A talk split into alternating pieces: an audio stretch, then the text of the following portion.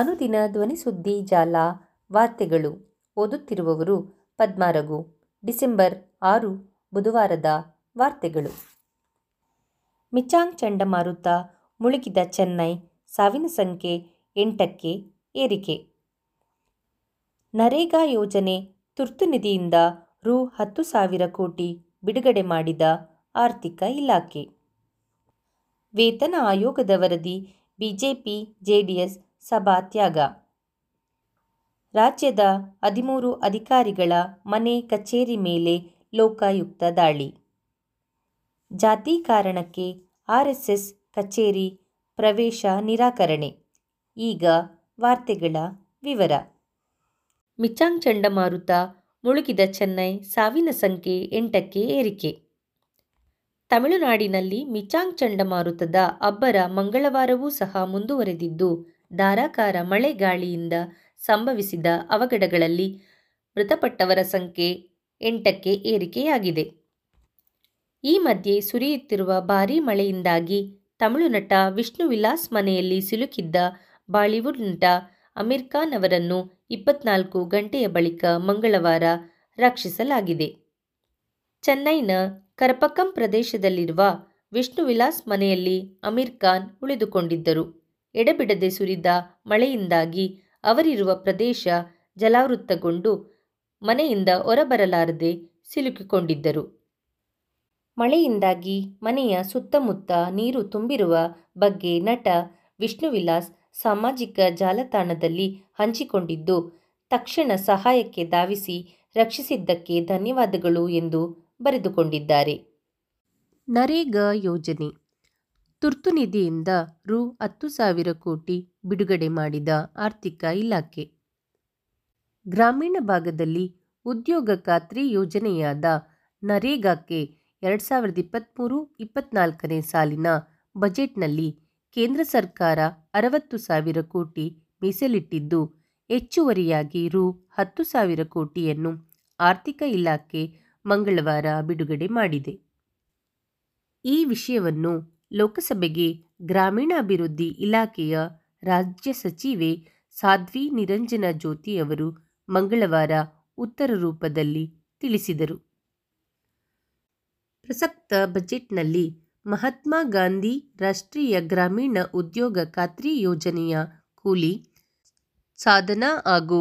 ನಿರ್ವಹಣೆಗಾಗಿ ರು ಅರವತ್ತಾರು ಸಾವಿರ ಆರುನೂರ ಇಪ್ಪತ್ತೊಂಬತ್ತು ಕೋಟಿ ಹಣವನ್ನು ನವೆಂಬರ್ ಇಪ್ಪತ್ತೊಂಬತ್ತರವರೆಗೂ ನೀಡಲಾಗಿದೆ ಹೆಚ್ಚುತ್ತಿರುವ ಉದ್ಯೋಗ ಬೇಡಿಕೆಯನ್ನು ಪರಿಗಣಿಸಿ ಇದೀಗ ಆರ್ಥಿಕ ಇಲಾಖೆಯು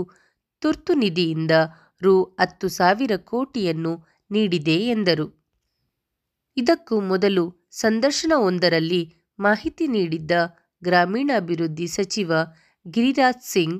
ನರೇಗಾ ಯೋಜನೆಗಾಗಿ ಕೇಂದ್ರ ಸರ್ಕಾರವು ಹೆಚ್ಚುವರಿಯಾಗಿ ರು ಇಪ್ಪತ್ತೆಂಟು ಸಾವಿರ ಕೋಟಿ ಮಂಜೂರು ಮಾಡಿದೆ ಇದು ಚಳಿಗಾಲದ ಅಧಿವೇಶನ ಸಂದರ್ಭದಲ್ಲಿ ಬಿಡುಗಡೆ ಮಾಡಲಾಗುವುದು ಎಂದಿದ್ದರು.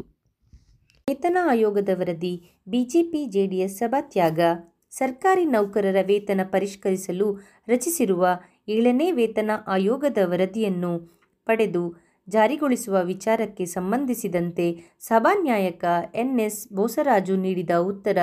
ತೃಪ್ತಿಕರವಾಗಿಲ್ಲ. ಮುಖ್ಯಮಂತ್ರಿಯೇ ಸದನಕ್ಕೆ ಬಂದು ಉತ್ತರ ನೀಡಬೇಕೆಂದು ಪಟ್ಟು ಹಿಡಿದು ಬಿಜೆಪಿ ಜೆಡಿಎಸ್ ಸದಸ್ಯರುಗಳು ಮಂಗಳವಾರ ವಿಧಾನ ಪರಿಷತ್ನ ಸಭಾತ್ಯಾಗ ನಡೆಸಿದರು ನಿಯಮ ಮುನ್ನೂರ ಮೂವತ್ತರಡಿ ವಿಷಯ ಪ್ರಸ್ತಾಪಿಸಿದ ಬಿಜೆಪಿಯ ವೈ ಎ ನಾರಾಯಣಸ್ವಾಮಿ ಆಯೋಗದ ವರದಿ ಸಿದ್ಧವಾಗಿದ್ದರೂ ವಿನಾಕಾರಣ ಆಯೋಗದ ಅವಧಿ ವಿಸ್ತರಿಸಲಾಗಿದೆ ಸರ್ಕಾರದಲ್ಲಿ ದುಡ್ಡಿಲ್ಲ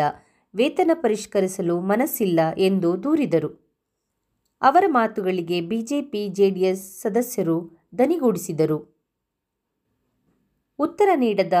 ಎನ್ಎಸ್ ಬೋಸರಾಜು ವೇತನ ಆಯೋಗದ ಅವಧಿಯನ್ನು ಎರಡು ಸಾವಿರದ ಇಪ್ಪತ್ನಾಲ್ಕರ ಮಾರ್ಚ್ ಹದಿನೈದರವರೆಗೆ ವಿಸ್ತರಿಸಲಾಗಿದೆ ಸರ್ಕಾರ ಆಯೋಗದ ಅಂತಿಮ ವರದಿಯ ನಿರೀಕ್ಷೆಯಲ್ಲಿದೆ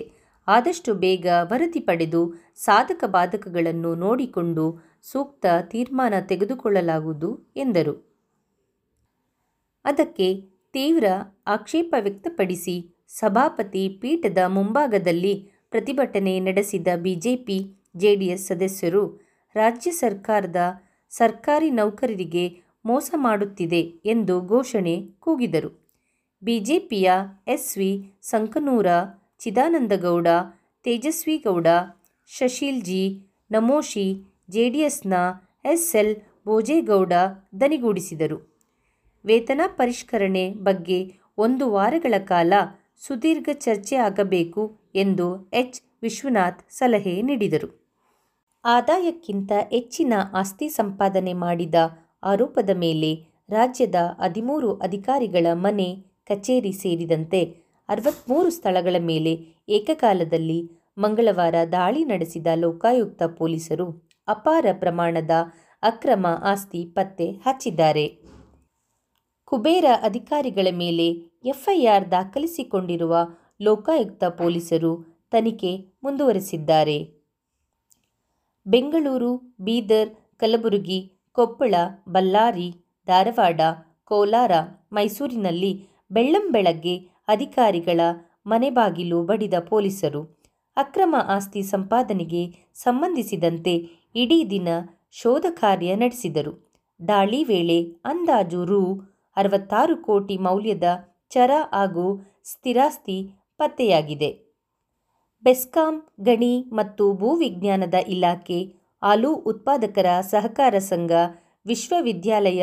ನಿವೃತ್ತ ಕುಲಪತಿ ಸರ್ಕಾರಿ ಕಾಲೇಜಿನ ಪ್ರಾಧ್ಯಾಪಕರು ಹೀಗೆ ವಿವಿಧ ಇಲಾಖೆಯ ಅಧಿಕಾರಿಗಳ ಮನೆ ಮತ್ತು ಅವರಿಗೆ ಸಂಬಂಧಿಸಿದ ಸ್ಥಳಗಳ ಮೇಲೆ ಲೋಕಾಯುಕ್ತ ಪೊಲೀಸರು ದಾಳಿ ನಡೆಸಿದರು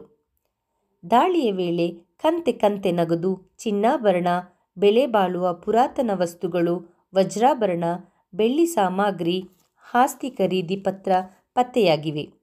ಬೇರೆ ಬೇರೆ ಸ್ಥಳಗಳಲ್ಲಿರುವ ನಿವೇಶನಗಳು ನಿರ್ವಹಣಾ ಹಂತದ ಕಟ್ಟಡ ತಮ್ಮ ಹಾಗೂ ಸಂಬಂಧಿಕರ ಹೆಸರಿನಲ್ಲಿರುವ ಬಹುಮರಡಿ ಕಟ್ಟಡಗಳು ಪರಿಶೀಲನೆ ವೇಳೆ ಲೋಕಾಯುಕ್ತ ಪೊಲೀಸರಿಗೆ ಪತ್ತೆಯಾಗಿವೆ ಜಾತಿ ಕಾರಣಕ್ಕೆ ಆರ್ಎಸ್ಎಸ್ ಕಚೇರಿ ಪ್ರವೇಶ ನಿರಾಕರಣೆ ಪರಿಶಿಷ್ಟ ಜಾತಿಗೆ ಸೇರಿದ ವ್ಯಕ್ತಿ ಎಂಬುದು ಖಚಿತವಾದ್ದರಿಂದ ಮಹಾರಾಷ್ಟ್ರದಲ್ಲಿನ ನಾಗ್ಪುರದ ರಾಷ್ಟ್ರೀಯ ಸ್ವಯಂ ಸೇವಕ ಸಂಘದ ಹೆಡೆಗೇವಾರ್ ವಸ್ತು ಸಂಗ್ರಹಾಲಯದ ಪ್ರವೇಶ ನಿರಾಕರಿಸಲಾಗಿದೆ ಇದಕ್ಕೆ ಕಾರಣ ಏನು ಎಂಬುದು ಸ್ಪಷ್ಟಿಪಡಿಸಬಲ್ಲಿರಾ ಎಂದು ಬಿಜೆಪಿ ರಾಷ್ಟ್ರೀಯ ಸಂಘಟನಾ ಕಾರ್ಯದರ್ಶಿ ಬಿಎಲ್ ಸಂತೋಷ್ ಅವರನ್ನು ಮಾಜಿ ಶಾಸಕ ಗೂಳಿಹಟ್ಟಿ ಡಿ ಶೇಖರ್ ಪ್ರಶ್ನಿಸಿದ್ದಾರೆ ನಾಗ್ಪುರದ ಆರ್ಎಸ್ಎಸ್ ಕಚೇರಿ ಭೇಟಿಯ ಸಂದರ್ಭದಲ್ಲಿ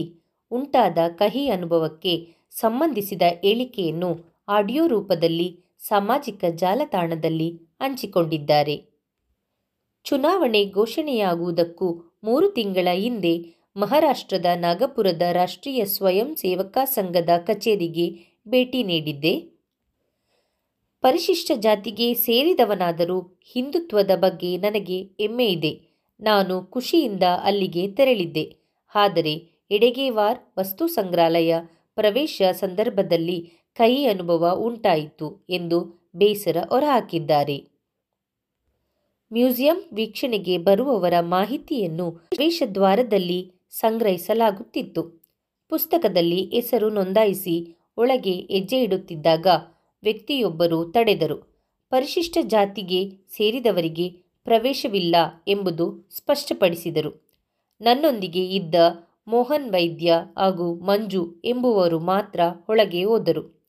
ನಾನು ಹೊರಗೆ ಕಾಯುತ್ತಾ ಕುಳಿತುಕೊಳ್ಳಬೇಕಾಯಿತು ಎಂದು ಹೇಳಿದ್ದಾರೆ